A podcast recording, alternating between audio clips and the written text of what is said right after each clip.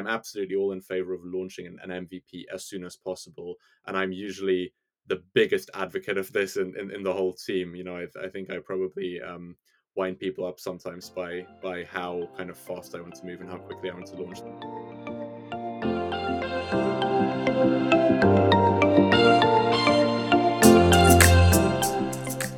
Welcome to the second podcast from Wales Tech Blog. Today I'll be speaking with Carl Swanapool, who, with his co-founder Sky, have created Revolancer. Born originally out of Aberystwyth University, Revolancer aims to give freedom back to freelancers, and today we're going to find out how. Hi Carl, thank you for agreeing to sit with me today. Uh, let's start with some quickfire questions. Would you say that Revolancer is business to business, business to consumer, B to B to C, or even C to C? Where does it sit?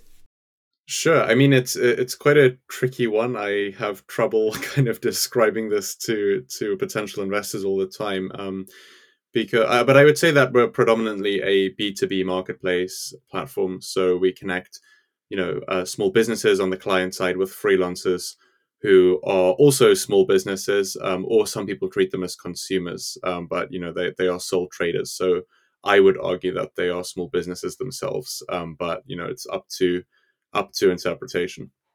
Okay, great. Um, and are you a SaaS company, an agency, or do you have a mixed model?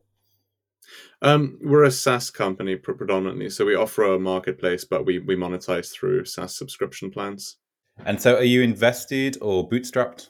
Um, so we, we have raised investment. We got started with a grant that I secured from my university. Um, I so I entered a competition that they have. It's called the Inventor Prize competition. Um, was fortunate enough to win uh, the one in two thousand twenty-one, winning about a thirteen thousand pounds grant. Uh, about half a year later, after that, we raised our first venture round. Um, so we raised one hundred sixty thousand, which was led by um, S F C Capital, who are based in London. Um, and now, you know, a, a year later, we're in the final stages of raising our our seed round. Oh, that's great. Thanks for being honest about the numbers too. It's really nice. Um, and are you looking for investment, more investment in future, do you think? Uh, will you have another round, or would you prefer to, you know, run with what you've got now?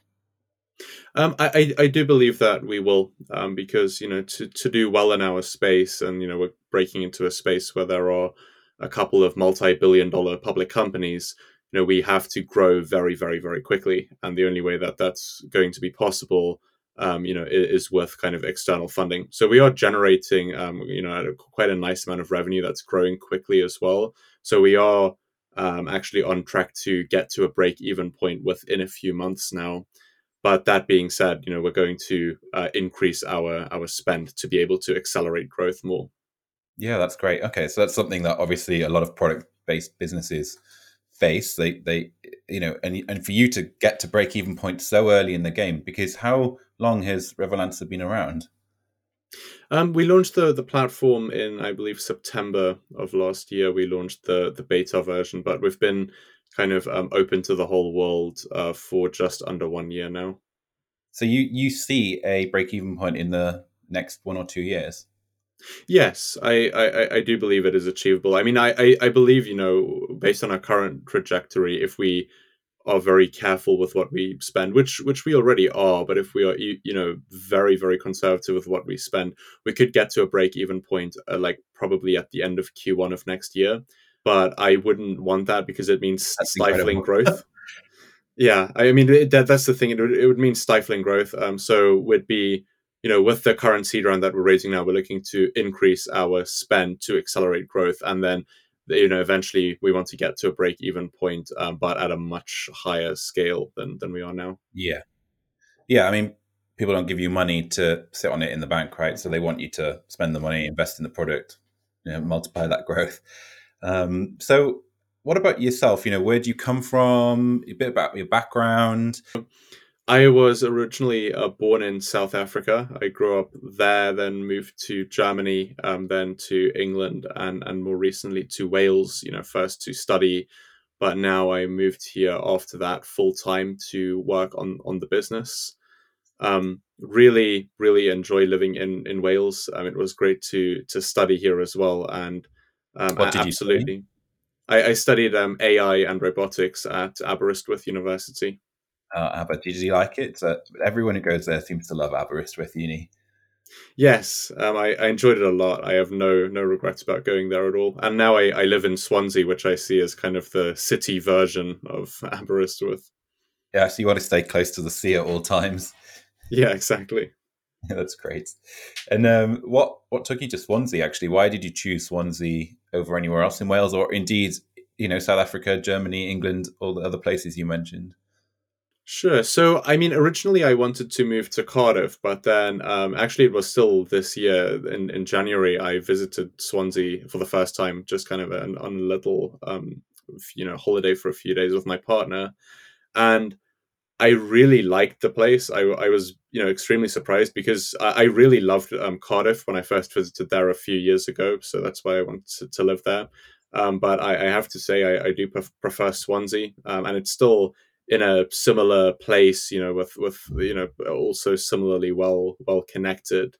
So that's kind of why, why I decided to, to move here. Um, and, and as for why Wales in general, um, I mean, what's very important to me is, is entrepreneurship. Obviously, I mean, a large part of my life revolves around that, and, and nowhere else, you know, in any country that I have, have been in, um, or especially lived in, have I seen the, you know, enthusiasm Uh, and and just atmosphere, you know, around entrepreneurship that, that you know that, that I see in Wales.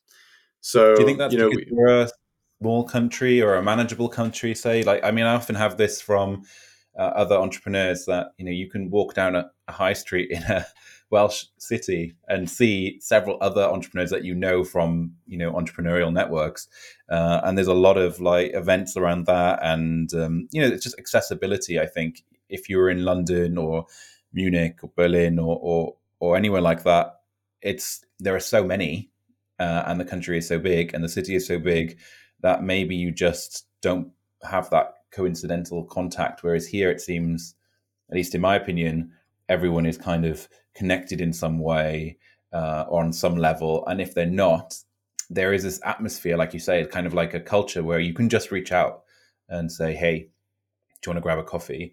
Do you do you find that when you're working here? Yeah, I mean, absolutely. I think that is a very large part of it, and and you know, and another part of it too is um, just the kind of government funding, the different schemes that are available for for startups. So, uh, you know, for example, there's the Accelerated Growth Program, um, the the A G P, um, that we we are are a part of.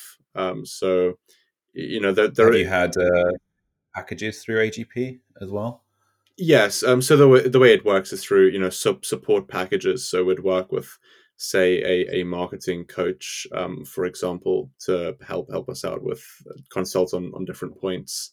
Um, but but just generally, I mean, through B- Big Ideas Wales, Business Wales, uh, just the kind of government funded support that's uh, available for free, you know, to the end and um, kind of business um, in Wales is just un- unbelievable, you know, and, and I and I think that that plus just the culture here leads to such a great space for new businesses to get started, you know, and I mean, I, I used to be based um, just north of London, so very much in that kind of London and Cambridge um, e- ecosystem, but I m- much prefer living here, you know, both on a per- like personally, but also professionally. Mm. It's Welsh government are going to love you, by the way, from these comments. You know, you're the, basically their P R poster boy now. Um, you will be on the back of a bus soon if you're not already. It kind of started when I was fourteen. I decided one day that I wanted to work for myself and that I wouldn't be happy working for anyone else. I don't know why I decided that, but regardless, I, I knew I had to come up with a way of actually making that happen. So I, I Googled how to make money online. I found freelancing platforms like Fiverr and Upwork, and I, I joined them and I sold some basic um, graphic and web design services. But, you know, to, to cut a long story short, I really wasn't happy with how those platforms operated. So, uh, you know, it was hard to get new clients in the first place. When I did get clients, the platform would take an enormous cut of the transaction. And and then also to make sure that they could collect that, they would stop me from speaking with clients outside of the platform. So I realized at a young age that if I wanted to do well in this space, I would need to start my own platform. And um, so with that, with about two hundred pounds at the age of fifteen, I started a platform called Buy Sell Jobs. And after spending all of the money that I had on, um, you know, on getting the platform up, I didn't have any money left to promote it, nor did I have any knowledge about online marketing. So what I did is I went onto Twitter, and whenever I saw somebody speaking about one of my competitors, I would send them a message and say, you know, hey, why don't you also join my platform and get more exposure? And I would do that over and over Oof, again, right every there. single day. Yeah. And after a couple of months, grew the platform to more than two thousand users without ever spending a penny on advertising. Um, and do you still have do you still have this website?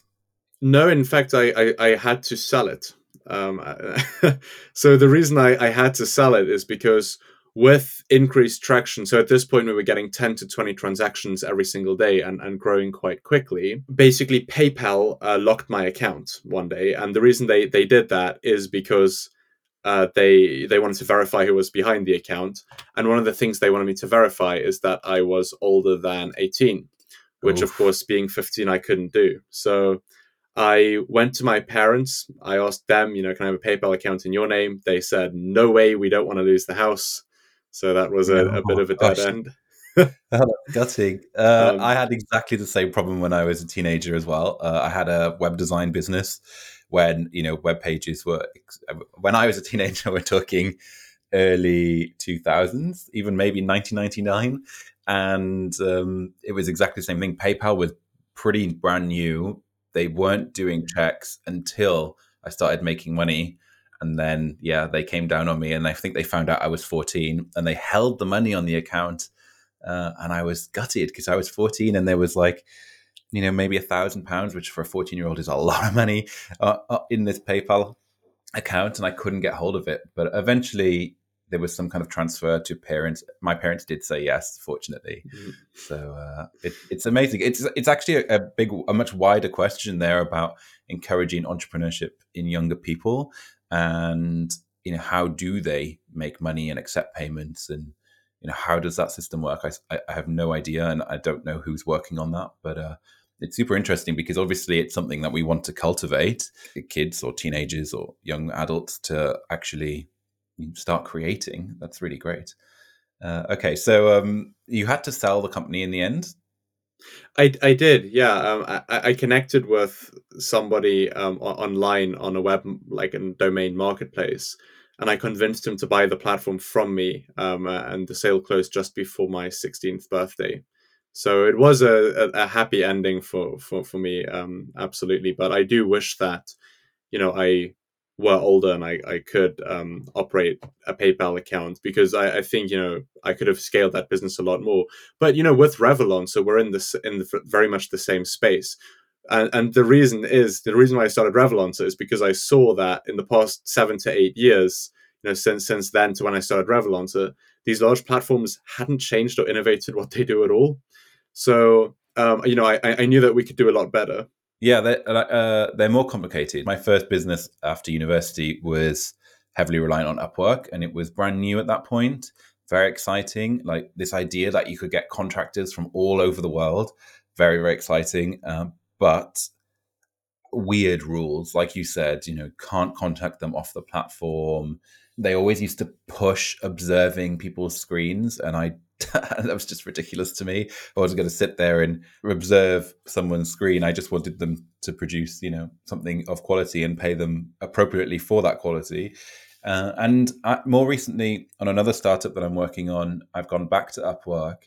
First of all, it took a long time to contact them. It was impossible to contact them. And because they had uh, blocked the account or put a hold on the account because of inactivity. And then the way in which you interact with individuals is a, identical to how it was twelve years ago. And as problematic, the fees are probably ha- are higher than they were. And yeah, I'm just not, I'm I'm just not feeling it as much as I used to feel it. I used to love that kind of idea. And, and, and you know, you went, now you've shown me Revolancer, it's something I hope to, to engage with in future as well.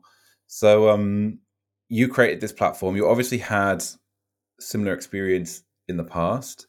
Uh, how did you actually go about the first, you know, the first steps? How did you get it off the ground? Were you on your own as well, or did you have a co-founder? Or Sure. So I, uh, um, right at the beginning, you know, I, I came up with the I- idea by myself. I started by just writing a, a whole notebook full, um, you know, of kind of notes and ideas. Like I think in less than a day, and and at that point, um, I saw that my university had this startup competition, uh, and I immediately just started preparing for that. Um, and then after I, I entered that competition, you know, was fortunate enough to win. I'm now a judge actually on the competition, which which is re- really cool to, you know, be on the other side of it too. But but you know, after that, I then connected with um, with my co-founder Sky, who handles our technical development. Um, and, and then you know, six months after that, we had um, launched the you know built the platform, launched the platform, um, and then raised um, our first V C funding. How how did you build it? Did did Sky and yourself as well code it from scratch, or have you used some kind of no code or fast development process, or how did that start? Sure. So yeah, I mean, it's it's completely built in in-house. Um, you know, it's it's a custom um, web application which which we we built. You know, I kind of started and then Sky took over quite quite quickly um, after after they joined. So it was quite a a substantial piece of work. And it's still an ongoing substantial piece of work, um, but you know it's uh, v- very good to have. It's a real asset for the business to have it built in this way. You have a technical degree of sorts. Do you do any of the development, or is it more like the product side of it, and obviously as C E O, management of the company? So much, much more um, kind of management. Uh, I, I mean, I, I did a tiny bit of development uh, early on, but not really anymore. The one like tech part that, that I am super involved in, though, um, is uh, we, we use um, A I uh, in, in automating quality control. And that's based on a classifier that I wrote for my um, university, finally a major project. So I'm I'm involved in that. Um, but outside of that, you know, as far as the web development goes, I'm I'm not um, other than overseeing it, you know, kind of, and in the weekly meetings, I'm I'm not um, involved in writing any code for it.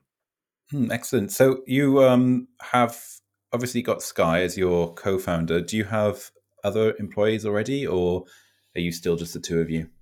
Uh, no, so we're a team of seven uh, right now, and and we are hoping to grow that to um, about twelve to fifteen by early next year.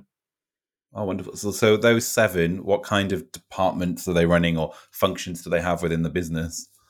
Yeah, so we've got um, two two in tech, we've got two in marketing, we have a, a kind of a head of customer support, um, then there's my, uh, you know, and, and moderation, um, and there's myself, and then we have an administrative assistant as well. Who was the, the first employee after Sky? Um, I, I think it was Eva. Uh, so she is she started as a marketing assistant, but she's now our head of marketing. Yeah. So it's, it's it's so you've gone sales first, really. You've gone inbound, outbound first, rather than augmenting the, the dev team or or any other role, because you know a lot of companies um, get an office administrator quite early on. Some beef up the dev team early on. You've gone for sales and marketing, so you felt pretty confident with the product. I'm just, I'm guessing you felt pretty confident with the product that you and Sky had made quite early on, and you wanted to start selling that to, you know, potential clients. Ab- ab- absolutely. I mean, um, we, we really are, you know, kind of a marketing play first and foremost, um, because it's just about being able to reach as many people as, as possible. Um, and I mean, the, the, the platform um, that we have is, It, I, I believe is very good. You know, I think, um, I mean, I'm a complete perfectionist, so I think that I could tell you a million things that I, I wish were better, but I think o- overall, you know, looking at it, it is in a very, very good place and continues to get be- better and better every day. Um, but we've been, we've seen some great growth as well. So when we launched our beta, we had a hundred users, then six months later, a, a thousand, and um, six months off, after that, well over ten thousand now. So we've been growing quite quickly. That's amazing. Yeah, no, that is amazing. You mentioned there that you are a perfectionist. Do you think that's an important quality for a, a business leader or someone in a startup? Or um, it, do you think it can hinder you sometimes? Yeah, I mean, if it's managed well, I I wouldn't say that I'm like, I would say I, I wouldn't, you know, just assign the perfectionist label to myself and then say nothing else, because that's not quite true. I'm also very much about speed and efficiency. Um, so I want, you know, there, there's that great saying that, um, you know, perfect is, is the enemy of good enough. Um, you know, and I'm yeah, definitely done. Perfect is the enemy of done. Yeah. Yeah. It's, it's, it's a great, it's, it's so true, but you can definitely categorize people on where they fall on that spectrum. Like I have some people I know who really cannot release something unless it is perfect. And then some people I know who don't make it perfect enough. So somewhere in the middle. Well, I, I think I probably fall into not making it perfect enough, because there's this great quote by Reed Hoffman, who founded LinkedIn, who says, you know, if you're not morbidly embarrassed by your first product, then you've waited far too long to launch it, or something to that effect. Um, oh, it's so which, true. It's so true.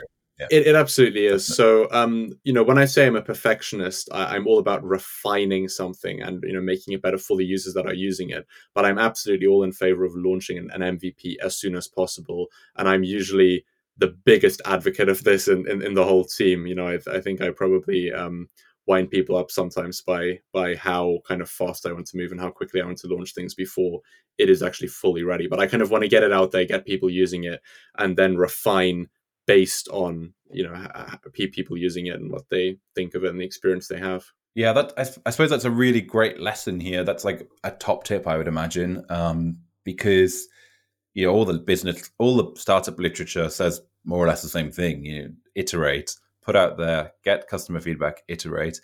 It, it's kind of synonymous with the startup world and what's been happening over the last fifteen years, let's say. It's obviously not how businesses used to be run.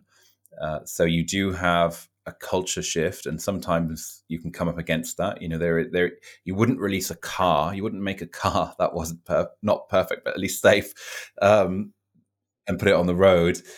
But software is a bit different because you can update on the fly, uh, and so yeah, there is there is a balance to strike, and it, it's a really interesting one, and it does it does cause a lot of startups to fail because a lot of there's a lot of arguments within boardrooms, maybe where you have two different cultures, and, you know, w- within teams, they just can't come to an agreement what to release, when to release. So it is interesting you said that you push sometimes the team to release things that they might not be comfortable with, but at the moment, I would argue it's working for you. So, and perhaps now is the time as well, while you're growing fast. I think we've got a really good balance in the team of different people with, you know, different kind of perspectives, preferences. Um, so it, it all balances out very well. Um, so, you know, in, in a, you, you kind of need dreamers and doers on the, on, on the team. Um, you, you know, uh, and uh, so like a, a diversity of skill set, background, um, everything is very useful. And I think that we, we definitely have that, but, you know, my, my team, um, has this there's this running joke at Revolancer that about a call timeline, um, which I, I, t- I tend to be quite optimistic about how how fast, you know, I want things done. So yeah, there's a whole term um, for it now. Are your team remote, or are they all local to Swansea, or? Um, so a couple of people from the team do live in Swansea, but we are all, all working remotely at the moment. Um, but in fact, actually tomorrow. Well, uh, we, we don't have an office uh, currently, but but tomorrow um, we're all meeting in Cardiff for like an end, end of year kind of re- retrospective and looking forward to the next year, which is quite exciting. Oh, I'm gonna I'm gonna stalk the bars and find you. Yeah. There, um, that's nice. It is nice. So do you, it is nice to have a com- like a a retreat or some kind of bringing together, because otherwise, I don't know. I remote working for me works really well, but at the same time, it's different from actually just sitting with the people you work with every day, so that'll yeah. be really nice. How did you find the uh the people you work with, your colleagues? Oh, I mean, all in in completely different ways, to be honest. But um in terms of how I found them, but in terms of how I sort of evaluated them and so if they were the right fit to work with me, I do have a few uh interview questions that I like to ask, which oh, are... go on, give us give us give us a few. Well, scare uh, everyone. the the first one is um what is a popular opinion you disagree with and why? And that's ah, a okay. a very effective question, B, because basically in a, it, it doesn't matter so much what they say, but it's more about being able to see that they can think out of the box and think differently from from the crowd, and that they think things through as well. So, you know, they're not just like parroting some opinion they heard, but they actually like came to this thought, you know, this opinion of theirs after plenty of thinking. I mean, the majority of, of of people who I'm working with now, what they sort of said for their popular opinion, I personally, you know, I, like, you know, their disagreement, I personally disagree with, but it doesn't matter because it's not about that. I'm looking for people who can see the world differently to most, because that's the, that's exactly the kind of people that you need working in a startup. Yeah, I was going to say that we haven't got all day because I have a lot of different opinions from uh, the general consensus.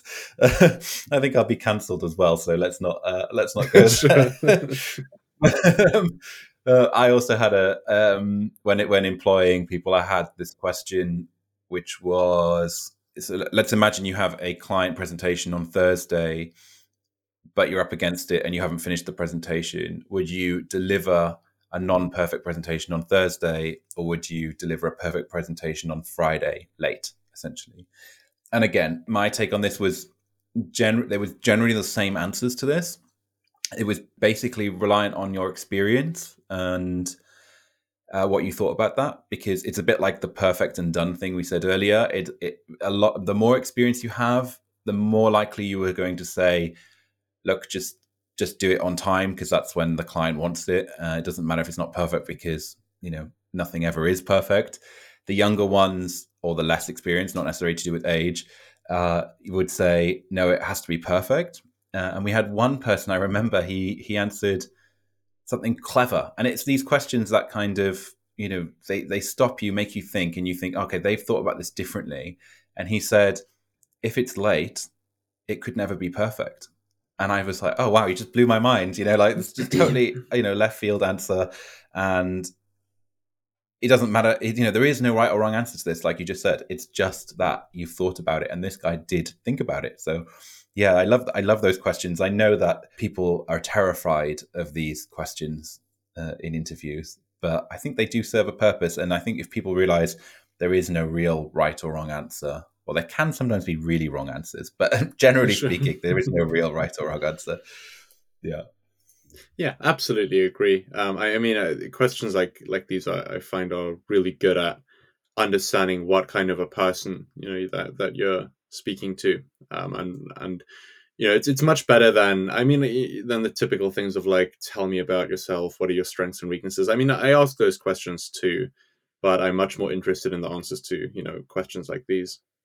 So if we go back to Revolancer, do you have many users using the platform now? And, and actually explain for us the difference between a freelancer and a client, maybe on the on the platform. Sure. So um, a freelancer is essentially, you know, some a skilled professional who's offering their services. So it could be a graphic designer, a web developer, you know, a marketing specialist, those kind of things. Um, and then, the, you know, the client is basically typically a small business that is looking for a website or for a logo or for a marketing consultant. And then what the platform does is it connects those those two. So, you know, a client can come on and say, I'm looking to get a logo designed. And then, you know, a graphic designer can can reach out to the client, and then the platform can facilitate that, you know, communication and um, and, and transaction. How do you know that they're of quality? Yeah, so we've we've got an automated um, quality approval process where basically right right now it's manual, but we're building the data set up every time, you know, that we make a decision on, on that to then over the longer term be able to automate that um, all, you know, almost fully. And is that is that I P in your company? Would you say that's part of your I P there? Yeah, I, I would say so. Yes. Okay. Yeah. So so that's the the freelancer. Who's the typical client? Um, so just a, a small business that's, you know, looking for a logo or a website or or something like that, that they would hire a freelancer for. Okay. So let's imagine I run a florist, uh, I a florist business, a flower shop, and I need some flyers designed. I can come to Revolancer, post a job as a client, you know, someone, a designer, to design me some flyers. Uh, and then does it go to like a marketplace, an open forum, or do you go and select the people you want to work want want to work with you? Sure. So you can actually do it in, in one of two ways. Um, so you can browse listings that freelancers have already set up. So for example, you know, like there's a freelancer called um, I don't know, Bob, and he it will design you a logo for five hundred pounds, you know, and he'll do three revisions. And then you can just go and buy that directly, and you can compare listings between different freelancers. But then on the other hand, what we see most clients do is they'll request a project. So instead of browsing freelancers directly on the platform, you'll just fill out a form that basically says, you know, I'm looking to get a logo designed. I'm looking to pay five hundred pounds. I want to have at least three revisions to make sure it's right, um, you know, and basically just post that. And then freelancers like like Bob, in that case, can come and directly to you. And, and then you'll kind of get that short list of people who are have said they're able to do the, the job, and you can kind of choose from there. So the first model is a bit more like Fiverr, and the second is a bit more like Upwork. Am I right? Sure, yeah. Do that? Do those platforms, are they aware of you? Have they contacted you? Do you have any relations with them? I know that one of them is is aware of us, at the very least. Uh, we don't have any relation, any kind of relationship with them. Um, I mean, ultimately, my my kind of thinking around it is, while I fundamentally disagree with how they do it, they are ultimately looking to bring freelancers, you know, uh, op- work opportunities, which we are too. So they are serving the same kind of fu- fundamental mission as us, which I commend them for, but what I am not so, you know, pleased about, and the whole reason we exist, is that I believe that they are charging freelancers too much. They're charging too high commission fees. They're restricting freelancers too much in how they can communicate with, with clients. So we're looking to sol- solve those issues, um, you know, and then ultimately just also provide a bit of variety to, to the existing market. There is a, another what another marketplace, I think, called Toptal, or at least it, it works in a little bit like an agency model, whereby as a company, I can ask Toptal for certain skill sets, and they will find several people I can interview and then contract through Toptal. It's kind of like a recruitment agency, but also freelancer contractor based. Uh, they obviously cornered a market where you assume, because of the name, that they are the top talent. You know, it's, it's difficult to become a freelancer on this platform. Do you do you foresee also a future where you have kind of the the expert level skill, intermediate level skill, and, you know, basic level skill, and then using your A I, perhaps, would you be able to determine if one of those freelancers fits in one of those categories? Yes. Uh, I mean, um, we already have freelancers of all kinds of different skill sets, and we, we know we collect data um, that, that indicates that as well. So Toptal, they only allow the top three percent of their applicants, uh, free freelancers onto the platform, but they're also a, a, a completely different kind of animal. So, you know, if you run kind of a small business, like a florist, for example, top, you're not going to go to Toptal, because you'll be paying tens, of, you know, possibly hundreds of thousands of pounds. Also, the, the way that I believe that they make their uh, money, or at least it's how they used to until very recently, um, is is basically, you know, you'll kind of say, I'm looking for, I don't know, let's say a web developer. They'll tell you, here you go, you can get this web developer for, for fifty thousand pounds or something to deliver this project. But the way that they make their money is this web developer might have actually quoted them thirty thousand pounds. So they've now they're now taking a twenty thousand pound cut, you know, a cut from that.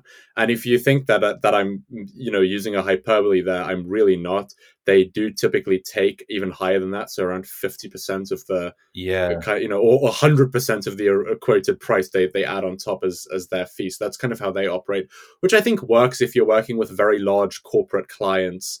Um, and then much higher ticket services. I, I still don't like it, but, you know, sure, I can see how that works. But it certainly wouldn't work on a lo- lower level, like with something like Fiverr or, or Upwork, um, which is more where, where we're competing. So you you mentioned that your fees are perhaps less than some of the your competitors. Uh, what is the pricing like? Who pays? Does the client pay or the freelancer pay, or how does it work? Sure. So existing platforms will frequently charge um, twenty percent plus. That seems to be the industry standard. We don't charge anything. We don't charge an- any commission fees whatsoever to um, you know, clients or freelancers. And we instead have um, a monthly subscription plan for freelancers where they can pay to have access to additional features, but equally they don't have to. And they can certainly get their first few clients without paying for the paid plan. What is the biggest challenge that your company is facing right now? Um, I'd say the biggest challenge right now is is, is fundraising. You know, even though we're, we're doing quite well, um, the fundraising environment has changed enormously from this time last year. You know, whereas lo- this time last year was maybe one of the best times in the past fifteen years, whereas this year is decidedly the worst time in the past fifteen years to fundraise. Because of the cost of living crisis or financial crisis? Lots, lots of different things. Um, financial crisis, uh, the, the, the war in Ukraine, cost of living crisis, uh, just general kind of uncertainty in, in the market is causing... Uh, you know, it's causing V Cs and, and angels alike to really be very selective with their funds and where, where they allocate them. So I'd say that that's probably the biggest challenge right now. So it's basically just, you know, securing the funding to take what we have and have proven works on, you know, like a smaller scale and then scaling it to a much larger scale. But we are now in the final stages of closing our round. Um, we're in conversation with several potential leads, and we have Um, already got about seventy percent or so of the round um, secured. So that's great. Congrats. Who would be your next hire, do you think? Um, so after this round closes, we've already st- started kind of, you know, putting the feelers out, but we're, we're looking to hire two salespeople, two developers, and a, a product manager. Okay. So what about so far? You obviously had a business when you were younger, when you were a teenager, and you've been running Revolancer for a couple of years now. What is the biggest lesson that you've learned so far? And what do you wish you had known a couple of years ago? I mean, I think it's the same answer for both, which is just the importance of just not giving up, which I, I obviously haven't, but there have been times in the past where I've gotten quite close, you know, and thinking like, oh, maybe a traditional career route is just better for me. You know, I'm, I'm talking like years ago now, so well before Revolancer, but just kind of, you know, seeing my my peers at school re- really focus on schoolwork, going to going to good universities, go- going that kind of traditional track. Um, I never wanted to do that. There have been times where I kind of felt like, oh, maybe what I'm doing, you know, is just it's it's too hard. You know, there there have been that those doubtful kind of times. But what I wish I knew back then, and what I would say is, you know, my greatest lesson now is just never give up, and that's exactly the mentality that that I'm in right now. I just will not give up. Yeah, yeah. It's really interesting because um, I, I, I know many people have spoken about the same thing. And, and, and I started my first company after university, and all my friends, I did a business degree, right? So all my friends went into banking, uh, went to the City of London. By the time they were twenty-five, twenty-six, twenty-seven, they were earning numbers that I couldn't even imagine. And here was I in my bedroom trying to build a business. Uh, finding it difficult to get a mortgage because you're more or less self-employed when you run a limited company. And I did have moments, and I know a lot of our peers, a lot of people who have started businesses have moments where they think, what am I doing? Shall I just go get a quote unquote normal job? But yeah, I think sticking with it, it's challenging, and it, and not everyone can do it because of other circumstances, but yeah, I think determination is is perhaps one of the greatest contributors to success. It certainly is. I mean, there's a great book, um, Power by Jeffrey Pfeffer, who's a professor of organizational um, behavior at Stanford University. And, and he wrote a list of the top seven things, the top seven traits that determine success in people. And intelligence is not on the list at all, by the way. But the number one uh, trait is grit. Uh, and I, I think it, it really is true. You know, you, you, it doesn't matter how smart you are, it doesn't matter how able you are, it doesn't even matter what connections you, you have. I mean, those things matter to some degree, but what makes the biggest difference is just not giving up and just keep trying. So, yeah. My other, my next one on that list would be hustle. I don't know if that was on your on the list as well, but it, it basically this idea that you've got to literally get out there and sell it, making a great product, but not telling anyone about it. Gets you nowhere. You actually have to, like, you know, yeah, I don't know if you've ever been to New York, but and maybe they don't do this so much anymore, but when C Ds were a thing, uh and even after C Ds were a thing, you'd have a lot of artists who were, you know, making a C D and literally being on the street in New York trying to peddle their C D on you, like, buy my C D, you know, it's ten dollars, give me ten bucks, give me ten bucks. And I find I find I found it very difficult because I don't think in British culture we would necessarily do that. We'd be quite embarrassed to do that. But in American culture, it was very much, you know, go out there and sell what you've created. Otherwise, no one's going to know about it. And and it really is something you have to transfer to a business. We're almost shy sometimes to to talk about what we do, and shy to actually sell what we've spent hours thinking about and making. Um, and it's kind of ridiculous. Like, if you don't sell it, no one will buy it. So yeah, I think I think grit is a good one. I think having that ability to sell, not in terms of like sales skills or process, but just this idea that you actually have to go out and tell people about it.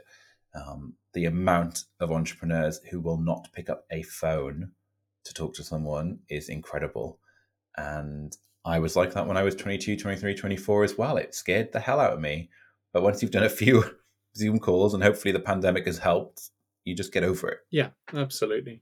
So what one thing would you say that Welsh government or could do to improve the tech ecosystem here in Wales? I know you said earlier that you've been impressed by it, but what do you think could be done? And it doesn't have to be limited to Welsh government. It could be a taxation thing. It could be anything. Sure. Um, I mean, I I'm not an expert on exactly what is already provided. So if I say stuff here that actually already exists, then then um, you know, just be mindful that that's very much a possibility. But I I, I think, you know, uh, and and what I've seen already is um. more kind of grants becoming available at smaller scales. So I, I can't remember the name of it, but I believe that there is a grant in, in Wales now, you know, for young people looking to start a business where it's, you know, you can get two thousand pounds, where that could make such an enormous difference, you know, whereas to a business of a larger scale, two thousand pounds might, might be absolutely not nothing, you know, um, but it can make a real difference if you're just starting out, especially if you're not paying yourself yet at that point. It can make such an enormous difference. We got to the point of where we raised our first V C funding, um, you know, and, and the, the better part of a year, uh, all on, on about eight thousand pounds, you know, and that included launching the platform, getting one hundred fifty or so, or so users on by that point. Thanks. So, I mean, you, you, you can get very far. And then same thing again with, with Buy Sell Jobs, you know, I grew that to two thousand users and had the platform built all for two hundred pounds, you know, about, I think, eight years ago now at this point or so, seven or eight years ago. I I, I think that that can make a huge difference. So just that kind of financial support to small businesses really early on can can make a huge difference. Uh, and I know that, you know, there is more being done for that. But generally, I do think that the ecosystem and support available in, in Wales is absolutely se- second to none. That's great. And what would your one piece of advice be then to someone looking to start up a business in Wales? Um, I mean, I, I, I say same as anywhere else in the world, but, you know, Wales is, of course, a fantastic uh, choice to, to start a business in. But I'd say the most important thing is to just, you know, start putting yourself out there. Like, you know, keep, keep going, don't give up, but actually put yourself out there. It doesn't matter if your website or product or whatever isn't perfect. The most important thing is just going out there and having those conversations. And and um, I sort of have people ask me quite frequently, you know, people who, who aren't in, in this kind of space will just kind of say like, you know, oh, I could ne- never start a business. I could never do what you do, which is absolute nonsense. Like, you know, it's it's I didn't have all the answers at the beginning. I still don't have all the answers at all. But, you know, you kind of learn as you go along. So step, step, you know, you want to start a business. OK, step one, register a company. How do you do that? Well, you can Google that and find out for free, you know. And, and and you'll be surprised. It only costs like twelve pounds to do. So, okay, yeah, now you can do that. Then next step. Yeah, exactly. So you're going to just go next step. Maybe you need, you need a website, right? I, again, you can, you can Google that. You can watch YouTube tutorials. All the information is out there. You just have to accept that you won't have all the answers now or frankly ever, but you can start getting some of the answers by, by just going out there and looking for them. Thank you, Carl, for telling us about Revolancer. And, uh, you know, I wish you all the success, and hopefully we can talk to you again in a year's time and see where you're at. Well, thank you very much, Rob, for having me on. I've really enjoyed our conversation, and I look forward up to catching in a year.